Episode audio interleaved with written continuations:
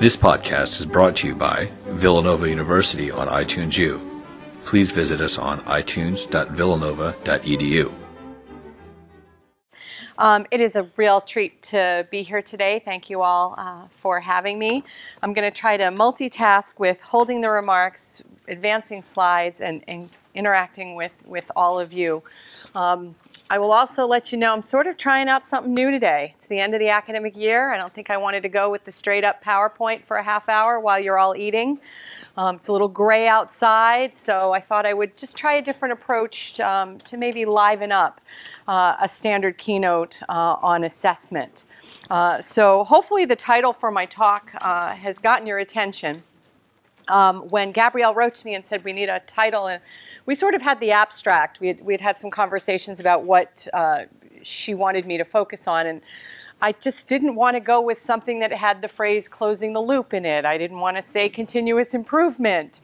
Um, so I don't really know where this came from, but then it evolved into this talk, uh, and I'm going to run with it. So um, we'll see how it goes. I did try it out on my IR colleagues. Um, they all said it's fabulous, but it's also end of the year performance evaluation time at Temple, so I don't really know if they liked it or not. Uh, so when I was invited to talk about assessment, particularly using assessment results, I didn't want to go with the talks and titles and workshops that I've done throughout the last couple of years. Um, I have many sets of slides on understanding results. I have slides on using results. I have slides on focusing the purposes of your assessment, organizing your data. These are all topics that we'll touch upon, um, but I just didn't want that kind of focus for today. And I thought maybe, you know, it's the end of the academic year, we're all kind of a little tired, uh, maybe something fresher uh, would resonate. Um, I started to think about wouldn't it be nice if there was sort of some power or magic in assessment? And, and the one thing Jim didn't say and all those nice things about me is I am kind of an assessment geek. Um, I actually do like assessing things. I believe anything can be assessed. People in my life will tell you I'm constantly assessing things. Um, so, but I wanted to sort of try to come up with some remarks and some examples to help illustrate that power of assessment for you. Um, now, having worked with colleagues and uh, my, on my own campus, faculty and departments across campus, and at many other institutions, uh, particularly in the Middle States region, I know sometimes too there is this wish of, God, I really wish we could just you know, this assessment work was easier or it wouldn't take as much time. I really wish we could look in a mirror or hold up a mirror and say, here's a mirror. Do you, have you learned anything? Um, have the, see, see what we see back uh, in that reflection. So it would be really nice to have a mirror to tell us um, what's working, but since we don't, um, I would like to try to give you a sense of how I see assessment, however, as our lens uh, to see how our students are doing, what they know, what they don't know, uh, their strengths and weaknesses. So to keep the talk light, the, um, the Disney fairy tale references are, are not going to end with this slide. Uh, I'm going to continue to try to infuse the talk with sort of more fairy tale uh, references uh, to make uh, draw metaphors between assessment and sort of magic and fairy tale and enchantment and we'll see how it goes. So I realized that the definition of a fairy tale is a fabricated story about magical and imaginary beings and lands. Well, those critical of higher education might say that we live in our own little magical fairy tale land and that we think, you know, we know that we, what we do is great and fabulous and that students leave here, uh, your students about to graduate this weekend, knowing more than when they came. Uh, but now, the accountability era that we're in, more and more people are asking us to prove that to demonstrate uh, that students are learning and that we're using assessment to improve uh, the courses, the programs, the experiences of our students. So when we think about fairy tales, there's sort of a oh there we go. Okay. There's sort of a standard script to the fairy tale and if you're thinking about whichever your favorite fairy tale is i think you can sort of follow this along. First of all there's always a good character there's always the hero, the heroine, the prince, the king, the princess. Well, in this assessment tale, the good characters are you. They're the faculty and the students who do the work uh, of the teaching and learning. Now, there's also the evil character.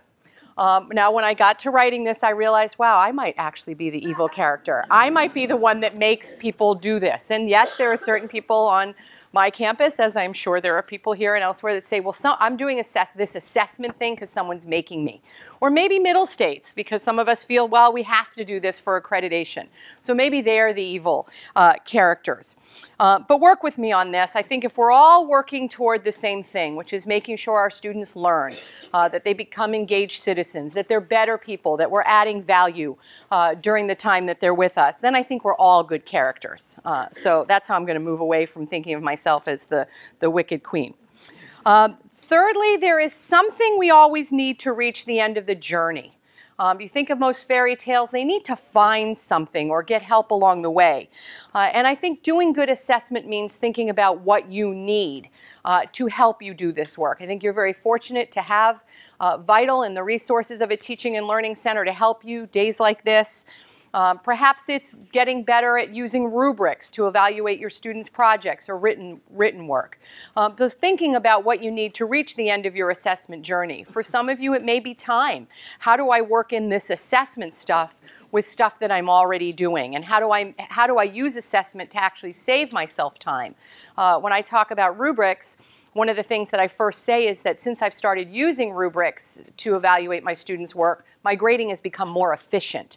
I actually think I take less time to grade, and I certainly spend less time ta- discussing grades with students because I think rubrics uh, help them understand their grades.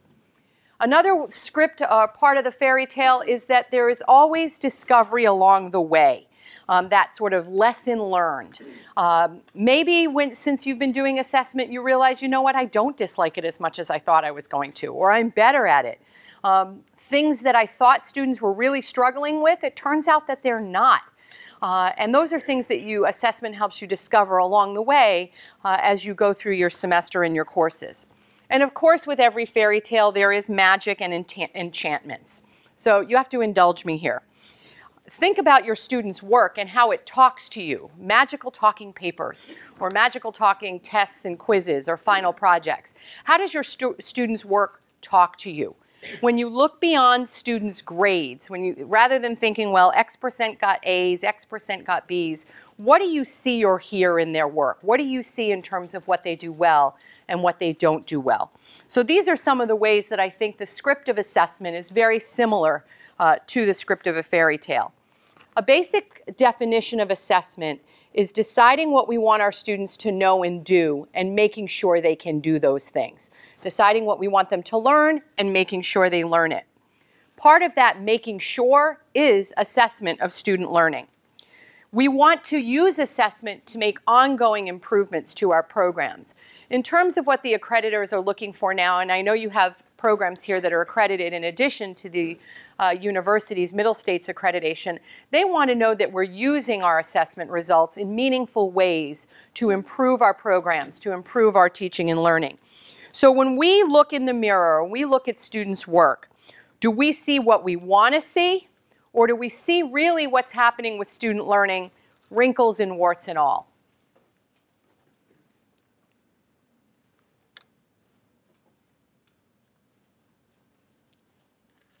Okay, before I start talking about my next slide, I'd like to give you, actually, I'm going to keep it there for a minute. I'd like to give you a chance to talk to each other, sort of your eating, gray day, um, keep you engaged as well. So if you could take a moment and turn to someone sitting near you um, or behind you, um, what is, and just talk to each other about two short questions. What is one thing, think about the course you just finished teaching this semester.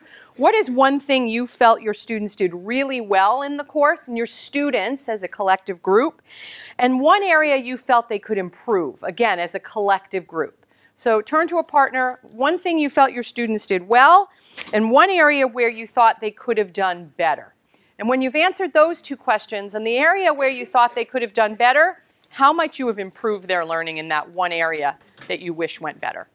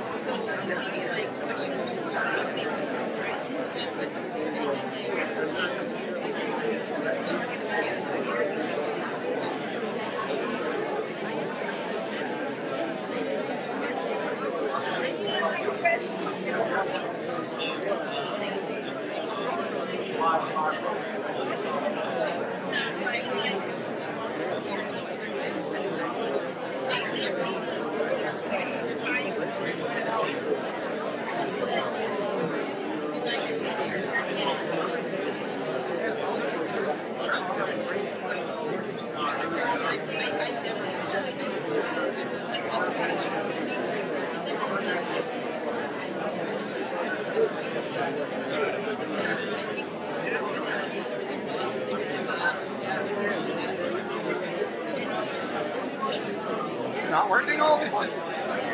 Um, I just did this because I was I oh was I hitting the wrong thing? Oh, you're still off. Oh, that explains it. There you go. All right, thank you. And I use these. Yeah. Okay, perfect. Sorry, sorry. I thought I turned it on. So the other thing that might happen, just so you know, is like Okay. if nothing changes in 15 minutes, my computer will go to sleep. It's like a Okay, so just keep an eye on it. Put on, so Okay. that's why I'm here. If I have to, I'll run up. Okay. Okay.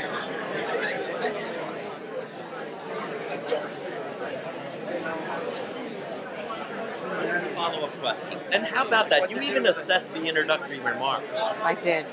Okay. Did I can't get help it? yourself. Oh yeah, I'm out of control. Remind me, I'm in here till 1:15. This goes from okay. So what was the second question? What didn't, what they did do well, what they didn't do well, and how then you might improve the Oh, part that part. Yeah.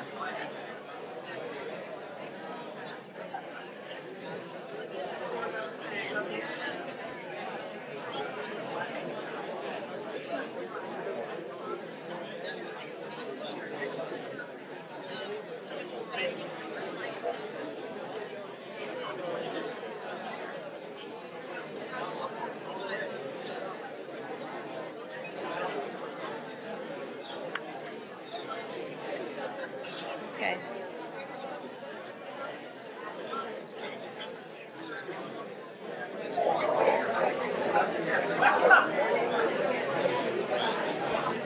Okay.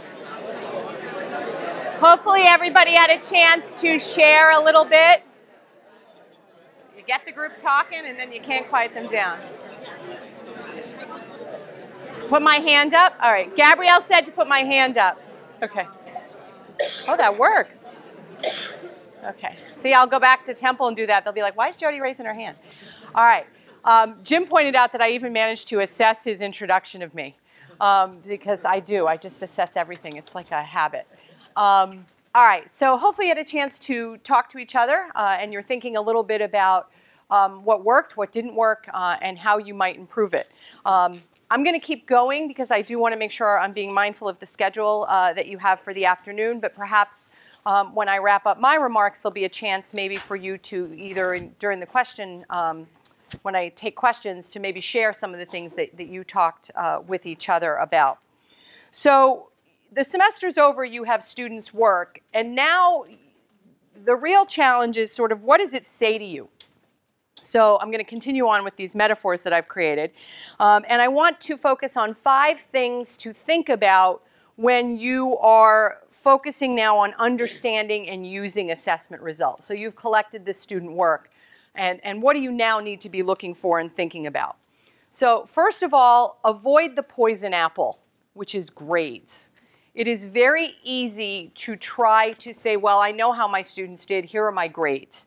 Um, it's tempting to say, well, X percent got A's, X percent got B's, uh, and those grades align with my expectations for the course. If you did really well and did all your work and your assignments on time, you're an A student, and that means you learned something.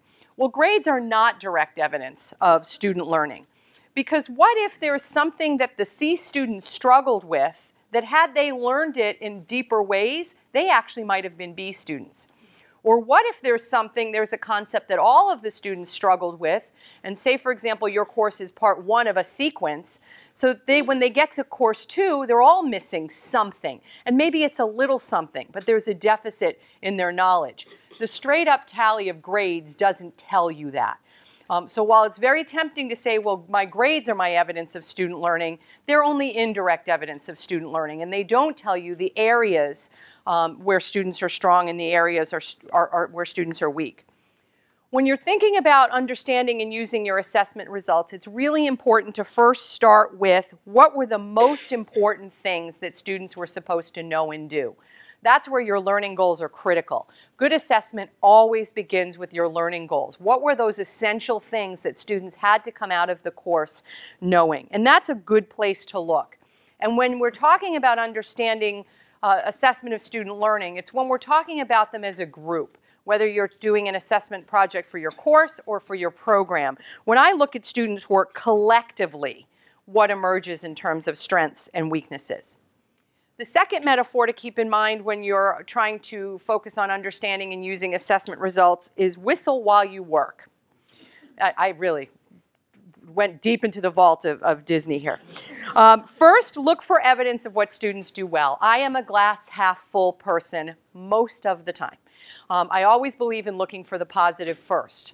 Um, no matter how, and we've all been there, no matter how bad the paper was that we just wrote, my first comments will be something positive. Um, I could tell you put a lot of time into this assignment, or I, I, you seem to really like your topic, um, and then you go into, um, and then you go into what was wrong with the topic because it wasn't what was assigned. Um, but first, look for evidence of what students do well. What is working? What's, where's an area where they may have struggled in the past, but even though they're not performing at the level you want yet, you still see improvement? Um, what is, assessment sort of has a bad rap that it's about looking for what's broken, that we do assessment of student learning to find out what we do wrong. It's perfectly and socially acceptable to do assessment to prove that everybody is as great as we think they are, uh, and that the students are doing really well in this class and that they have learned. Um, I did ask my colleagues, I said, you know, you guys have any metaphors since you just had to listen to me go through all of mine? And one of my colleagues had a different take on whistle while you work.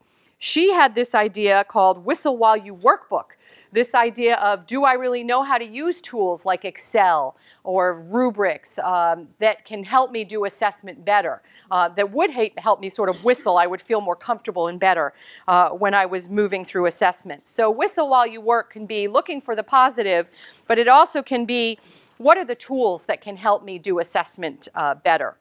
I use rubrics to grade my students' work.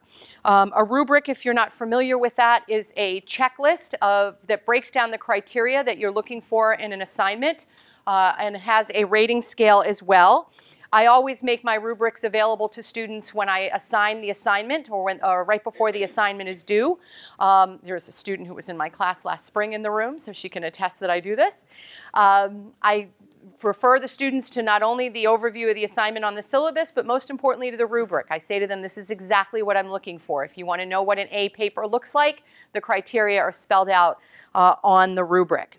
Uh, we are a Blackboard campus, and when students submit their work to me, um, I grade it using a rubric that's attached to the assignment, and then I'm able to run a rubric report that looks like this uh, that shows me how the students did on uh, the score and by the criteria that I've set out uh, for the assignment. So this is a rubric report that shows me a few things. One, it shows me um, their best, sort of, this is what they were supposed to get. 75 would be the most point in each area, and this is how they did. So it shows for this assignment, which was a paper, um, they essentially had to do a small literature review on, um, I teach planning in higher education, so they had to pick an area within planning, whether it was academic planning, campus master planning, financial planning, enrollment planning, uh, or a topic related to planning, such as uh, the use of in, uh, the role of institutional research, that kind of thing, emergency preparedness planning. Um, it shows that they wrote really, really good papers, um, but they struggled a little bit in terms of how they reviewed the literature they found uh, and how they organized their work. Now, overall, these were strong papers, but it still allows me to say, well, what would I have focused on? And when I looked at their work across their papers, um, there was a really interesting trend. Uh, prior to submitting the paper, they also had to do a quiz um, based on the readings, uh, key concepts in planning. They all did really, really well on the quiz, so I knew they understood sort of the fundamentals of planning what I saw from these papers, and particularly the three areas they struggled, was that they had trouble sort of applying the concepts of planning to planning in practice. Many of them located articles that were about a plan, like a campus plan to do something, versus a campus's planning efforts. Um, some others um, decided to do maybe enrollment planning, and instead of strategic planning within or for enrollment management, they talked about the role of enrollment management on a campus, sort of what the office did. Again, not being able to translate the work of an office to how does that office plan or the role of planning uh, to that work. So where do I go from here? So couple things. I think there were definitely students who understood the assignment, and I think were stronger students and really grasped planning. Um, but the fact that there was a decent number of students that struggled in sort of the aspects of the assignment I was willing to say, you know what, some of this is on me. So first of all, I'm now going to break the assignment into parts. Rather than sort of all due on day X, um, I'm going to have them locate their articles, uh, talk to each other about their articles, share what they found, make sure they're on the right track from the beginning. I'm going to have them do an outline and then do some peer editing in class uh, next semester so that they can help each other out. Say, are, are you focused on planning? Uh, and I'll give them a checklist to help them do that. Um, I'm also going to have them then, um, uh, if they wish, have a draft submitted for review before they submit the final draft. Uh, this way, I'll know that they're on target. Uh, I will also explain the typical pitfalls for this assignment, perhaps showing this was a paper that was off the mark, uh, this was a paper uh, that did well. If I know the answer to what I'm looking for, this assessment showed me I have to do a better job of telling them that. Um, so this rubric report is a way that a tool that really helped me focus on what my students need to do better. A third metaphor is the old lady really an old lady, or is she the evil queen? And if I could sing or hum, I would do like some dun dun dun noise there. Um, this is a tough one. This is where you're looking at your assessment results and you're not really sure what you're seeing. Um, you thought the students knew something and, and they didn't. So that's where you say, well, was it the assignment or did they really not know something? Or you're thinking, I have been teaching this concept for three years. This is the first class that didn't get it. Um, did, I, did I teach something different? Did I change something in the materials? Or is this class, this cohort, a little bit different? Um, and assessment allows you to sort of track that and look deeper to try to figure out what are you really looking at. Um, that was sort of where I went when I looked at this score report. Was this this class? Um, now, there was an interesting change to my teaching this past semester. Usually, I teach my planning course as a full semester, 14 uh, week experience. This past spring, I taught it in our new, we have a new format at Temple. Um, you can do a 14 week, our, our semesters are 16 weeks with break and finals, but you can do a 14 week or you could do a 7A or a 7B. And since I work very closely with uh, scheduling, I thought I should try a 7B um, to see what that felt like. So I did try a 7B. So, so it had me thinking was the shorter time to prepare and submit this assignment, how did that factor in? Um, but again, I'm sort of, this is me looking really closely at the student's work, looking at the evidence of student learning that I have available to me, and trying to decide what do I do to move the bar in those areas where students underperformed. Fourth, you have friends in the forest. I am going to avoid Seven Dwarf references. I made a deliberate decision not to go there. Um, this, but this does mean that assessment should be shared. Something that you're seeing in your classes, um, probably others are as well. Um, and it's important to make our assessment very, very public. And that's one of the things I tried to have you do briefly with your turn to a partner and share. If it's happening in your class, it might be happening in your class. Um, if students are having trouble locating and cite, properly citing sources, chances are there's a colleague who has seen that. We've all had the water, uh, water cooler conversations about, I wish my students wrote better or I wish students would read more critically. I wish students would do this, that. Um, and assessment helps us have those conversations to try to figure out ways we can, across our courses, reinforce those wishes. I wish students could do this. I wish students could do that. Well, how can we collectively really begin uh, to focus on that? Fifth and finally, how do you get the happy ending? Um, which is what we all hope for in the fairy tale. The ending that we're looking for is improved learning. Um, so what will help us get there? This really requires looking at our results with a critical eye and be willing to say, you know what, I could teach that better. Or maybe it is time to change the textbook. Maybe this isn't working um, as well as I would have liked. So when we know we have a deficit in student learning or we know we want to push our students, perhaps the rubric results you're seeing is fabulous. Everybody's scoring really well. And what you really want to start thinking about then is how do I make this more rigorous? Is this too easy? How do I push my students? So what are some actions we can take to make sure we're focused on improving student learning? So how many of you, when you turn to a partner, you mentioned something about students writing. You, you notice maybe something related to you want your students' writing to be a little better. Did any of you talk about that? Okay, that's a usual, um, that's a common one. So there's a couple different things that you might act upon to, to use your results in meaningful ways. You could provide students with information about the Writing Center or where to go for writing support on campus. How many of you already do that on your syllabus? So for someone, a faculty member who doesn't, I say, well, if you're seeing difficulties in writing, that right there is a simple improvement you can make that take costs you no time. Simply giving them more information about the resources of the Writing Center, or inviting someone from the Writing Center in at the beginning of the semester to talk about their services. Or even one further, if you have a student who went to the Writing Center this year for whom you saw improvement in their writing, invite the student to come back to talk to a future class, to talk about the difference. Peer to peer messages sometimes work better. You could share an example of what an A paper looks like. Uh, this is an A. This is what I consider a well written paper. You could require students to submit an outline or a rough draft. Um, when I've been to sessions that our writing center runs, that's one of the things they say can lead to improvement in writing. Have students sort of chunk their paper down into uh, an outline, a draft, a final version, which is essentially how they're taught to write in college writing, yet we tend not to do it in our classes. What if all along your students, you thought it was a writing problem, but it turns out to be a time management problem?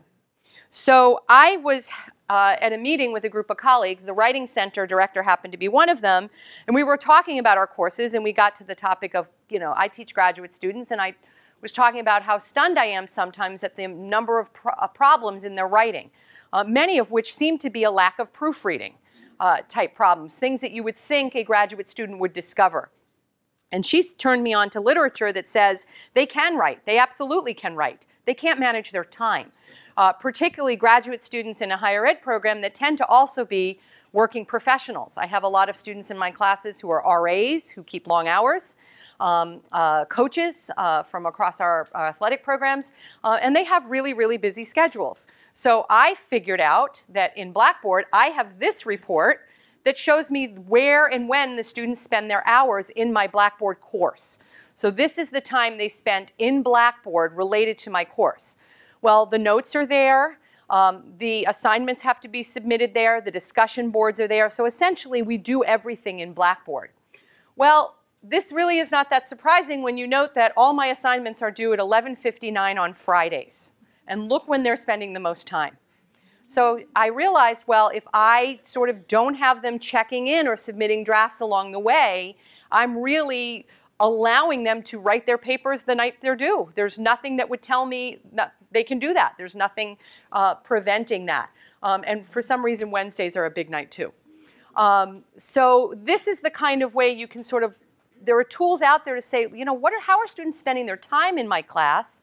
And what does that tell me about their learning? And what changes then do I want to make? If I feel some of the problems are these last minute, I got to get it done, I didn't leave myself time enough to proof it, how can I help them uh, focus on the importance of proofreading? So, another example of sort of understanding and using results. On your final exam, you see that students learned X and Y, but not Z. How many of you, when you turned to your partner, had that kind of conversation? There was just a huge gap in something uh, that they didn't learn. So a few of you talked uh, about that.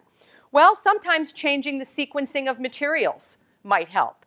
Uh, perhaps if you taught Z first, then X and Y, maybe that would allow you to give more time uh, to each of those concepts. Now, you could then say, well, then Y will be rushed if Z goes to the front of the line. But maybe just reordering it will get, you to think about how much time you actually spend on each unit.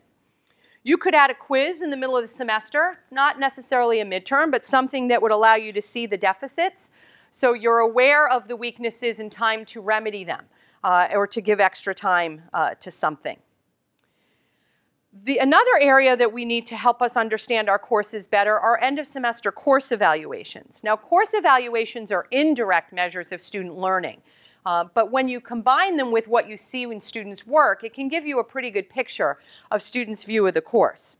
So, what if on the end of semester course evaluations you see that students don't like group work? How many of you have a group project that you assign? How many of your students jump up and down and scream that they're so excited and can't wait to do, get to the group? I would like to know what you do. I, I talked about it today. I had a session at 10:15. Yeah.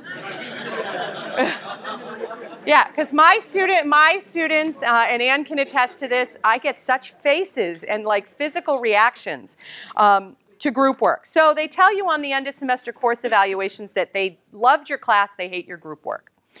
So you could just change it to an individual assignment. Now, I think that's giving up and giving in. I'm a parent, so we've got to be careful of the giving in thing. Um, your satisfaction ratings are going to go up, but if one of your learning outcomes is related to being able to work or learn collaboratively, how are you going to accomplish that? So that's kind of cheating. Um, you could give them a pre survey at the beginning of the course to ask them their attitudes and views towards group work.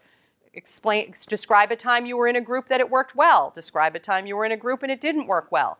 Um, that at least would give you a sense of where that, what they're worried about. You could ask them what, what they feel their biggest concern or the challenges are. Um, if they say it's time, which is something that I learned from my class, I now make sure in each class meeting they get a little bit of time to work with each other uh, in a group. You could also take time at the beginning of the semester to try to convince them that group work really is a good and important thing. Um, I teach in a higher ed course, so one of the things I always do is tell them how much of my week is spent with others versus by myself in my office, um, which doesn't happen a lot. I'm usually in a committee. Um, and if they all want to be in higher ed, they're going to have to learn to play nicely with others because we do it a lot. Um, I also created a cute little, it's called Powtoons video. I think it was cute. Man, was it cute? It was cute.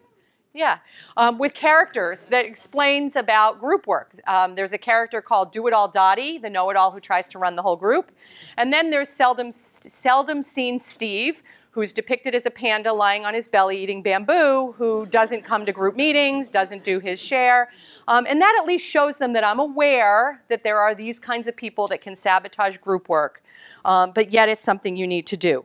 And then when you do when you have your uh, end of semester course evaluation, you may get a moment like this where it's all worth it. As much as I hate to admit it, I learned a great deal from my peers with the group project, even though finding time to get together was tough from week to week. See, to me, that even though there was that little criticism at the end, that's a victory uh, for me. That the students' comments like this, where the students see um, that group work uh, can be important. I was also able to look at other pieces of evidence that even though they didn't like the group work, they were able to learn from each other.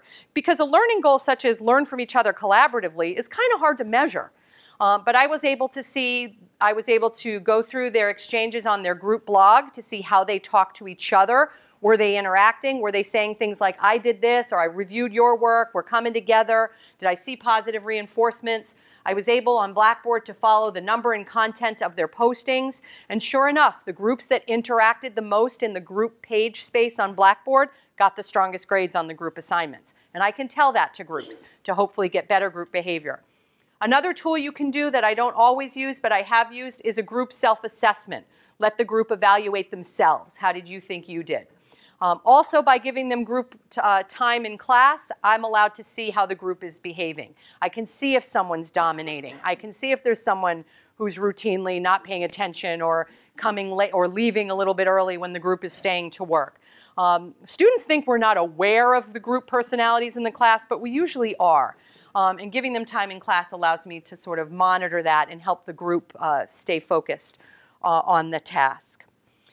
Hopefully, this conversation and this talk has you thinking about assessments you've done over the course of the year and how knowing what you know now about what your students learned this past semester, what you might do to improve your course going forward. So let's take a poll. How, based on your assessments, would you describe the changes you need to make to your class next year? I'll read them all and then I'll let you vote because you know I'm going full fairy tale here. A, I need to a magic wand to wave over the whole course to make it all better. B, just a pinch of this and a pinch of that, and the learning potion will be stronger. Or C, when I look in the mirror, I see a course that works. I will continue as I have and use assessment to make sure students continue to meet my learning expectations. So A is magic wand, B is just a pinch of something, C is I kind of like what I see.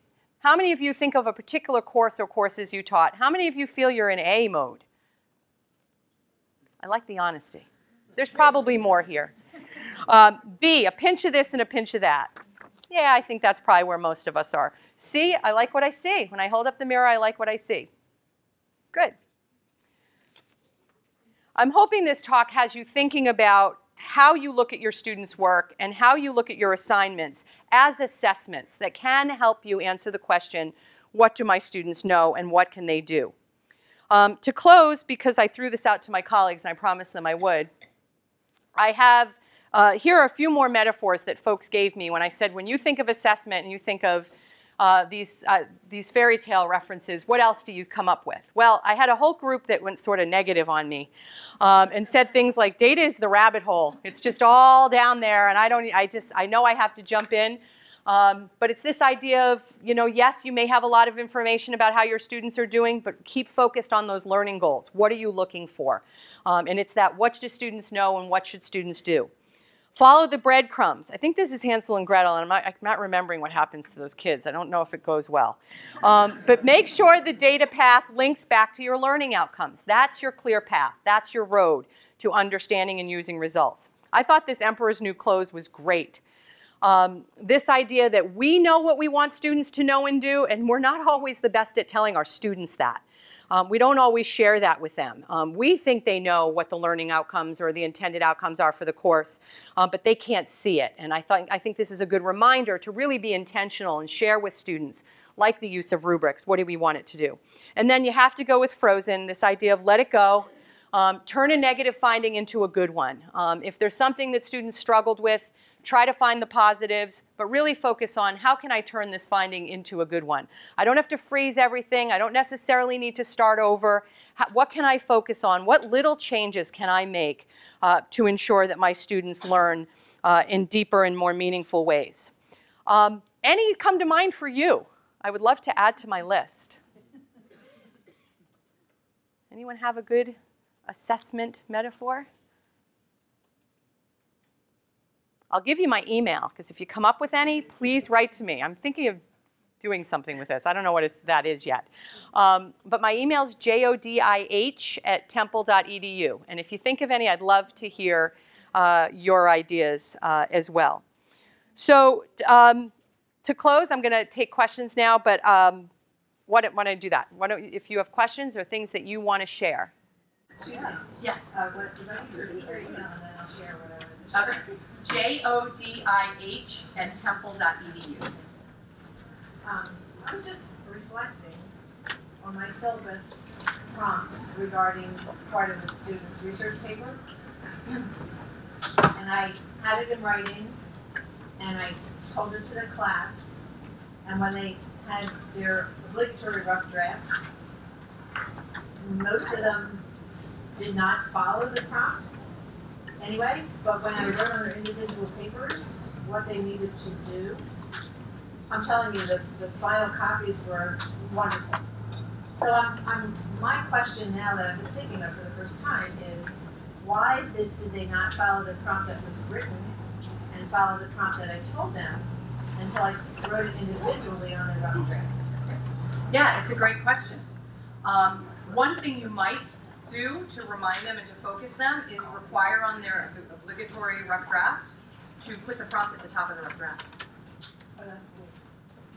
Yeah, see, you realize you by looking at their work collectively, you realized a pattern. Simple change, not gonna. You don't have to change the syllabus even. Just say copy and paste the prompt right into the top of your paper to remind you that this is what your paper is supposed to do. Other thoughts or questions? Yeah. So, um, the sample paper idea that you mentioned, so I always post a sample e-paper, because that's easy to ask students, oh, your paper was great, can I have it to use in the future semesters? Do you have any suggestions on how to approach a C paper and say, oh, your paper's really crappy, can I use it?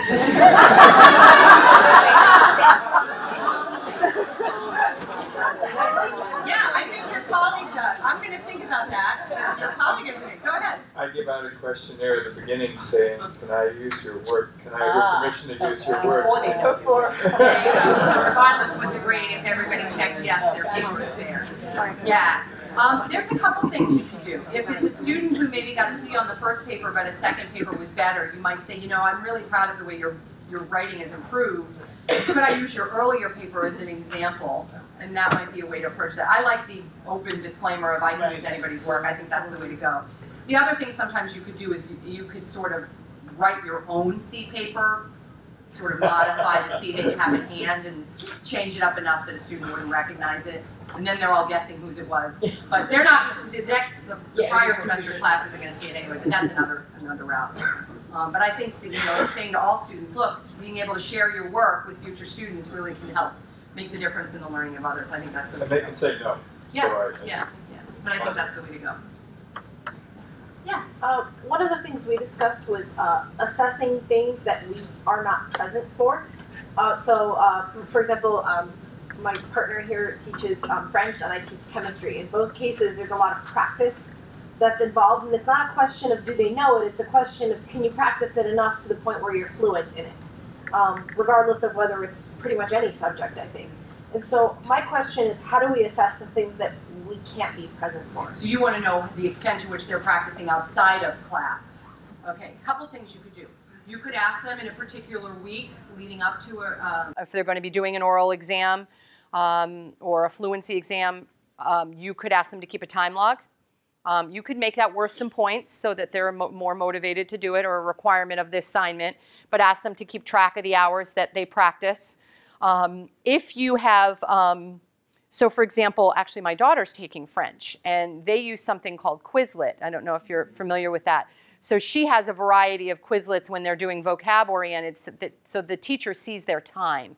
So she can see how many times and her performance on Quizlet. So if there are those kinds of online tools, um, I, I don't think they do as much the way they used to with language labs where you had to go, check out a tape, listen. I know that's old school. But if there are those kinds of online tools, that's a place too where um, going to a teaching and learning center or talking to your IT folks about what ways technology might help you track. Um, if there is something, a tool that students can use to practice fluency that has analytics behind it, you'd be able to get a report of how many students um, go on. If there's something, if you post audios or things for them to listen, uh, within your learning management system, there might be, there's usually statistics that allow you to see per, per user how often they've logged on. Anybody have any other ideas for tracking sort of the out of class um, time students spend doing something? Are any of you doing anything uh, innovative or other ideas? Yes. I'm not doing this, but um, the CATS reports are uh, bubble sheet evaluations. Um, have something like how, on average, how many hours a week did you spend on the class? And I think you can. I've tried that before, where I assess them where it's not attached to an assignment, but I allow them to self-report it. And you know, they could be making it up, but you know, at least it kind of gives you a sense of where they think they should be spending, how much time they think they should be spending on it. Uh, I'm actually presenting an online learning tool at 2:30 that has analytics that I've used to um, assess students' work outside of class. So. Yeah, learning management systems have a lot of resources. and online tools have a lot of resources that can give you pictures of aspects of learning that are really, really helpful. Like I didn't know about that time log. Um, I've been teaching in Blackboard forever, and I didn't know about that time log um, until this semester. Um, but it's really helped me see a lot about how they spend my, their time in my class. So, other questions or comments? Yes. Okay. Okay. Great. Good suggestions. Yes. You earlier had up your rubric and you were reflecting on it, you said, so some of that's on me, so I need to do something different. How do you, as, this, as, as, as an assessment guru, determine when it's on you and when it's on them? And that You know what? That's a great question. Um, I usually for me, the rubric report helps me see it, but usually before I even run the report, I've you, you see it, you'll be grading papers, and it always comes out this way. You get a string of it, you get really strong papers, and you're feeling really good, and you're going, grading's going well. And then you get a chunk that are like, what's happening here? Um, when, when I start feeling the same thing over and over again, and, I'm, and then I start thinking about those students. So the six students, I then look at their other work sometimes. Well, they didn't, they weren't all weak on the quizzes, and they're really good on discussions. So if I'm seeing in the other tools, I sort of try to triangulate. I teach three units in my planning course, accreditation, planning, and assessment. In each unit, there's a quiz, a discussion blog, and a paper. So for me, that has to triangulate. A student who's not getting planning usually doesn't do well on two of the three, or maybe all three. Um, a student who did well on the blog and the, qu- the quiz and the blog, but didn't do well on the paper, that gets me thinking about the nature of the assignment itself. Um, we're going through that right now as a staff. Um, I, the group that does placement testing for entering students reports to me. Um, and we've just sort of recalibrated. We've gone to a new system for testing for math, and we've made some slight changes to writing. And um, the prompt for writing you have to summarize the passage and then form an opinion. And they're seeing a string of, they're, they're thinking it's a trend of the students not do, they're not doing the summary. So the eval, the score, because you don't do the summary, places you in a pre-college writing. But if you didn't do the summary, we don't know you can't do a summary. We know you didn't do a summary. So it has us thinking now that we're a certain percentage into the students who've tested, what do we do with that? Because if they're not doing it at all, there's some that did it badly, and then there's some that didn't do it at all. What do we do with the ones who didn't do it at all? Um, so we're now thinking of do we look at their high school grades to see is the placement, but it, it's that question of did we give them the right setup? So I almost always look at that first. Maybe it's just my nature. I'm willing to put blame on myself before I believe that my students don't know anything. Um, but that's that. It's a that's a great question. I've never really thought about why I do that. It's just sort of I'm will I'm always willing to make my course better, and I think that's an attitude I bring to my teaching. Um, and I think this time in particular, because I was in a new pre, uh, condensed semester format, um, I was willing to say maybe I didn't get it right when I chopped it in half, essentially, in my course from 14 to 7. That was like therapy myself my.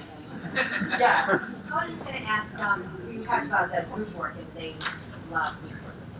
But one of the things that I've done before is let them have, not like a group evaluation of how the whole group did, but so you evaluate your own contributions and others in the group to the group project.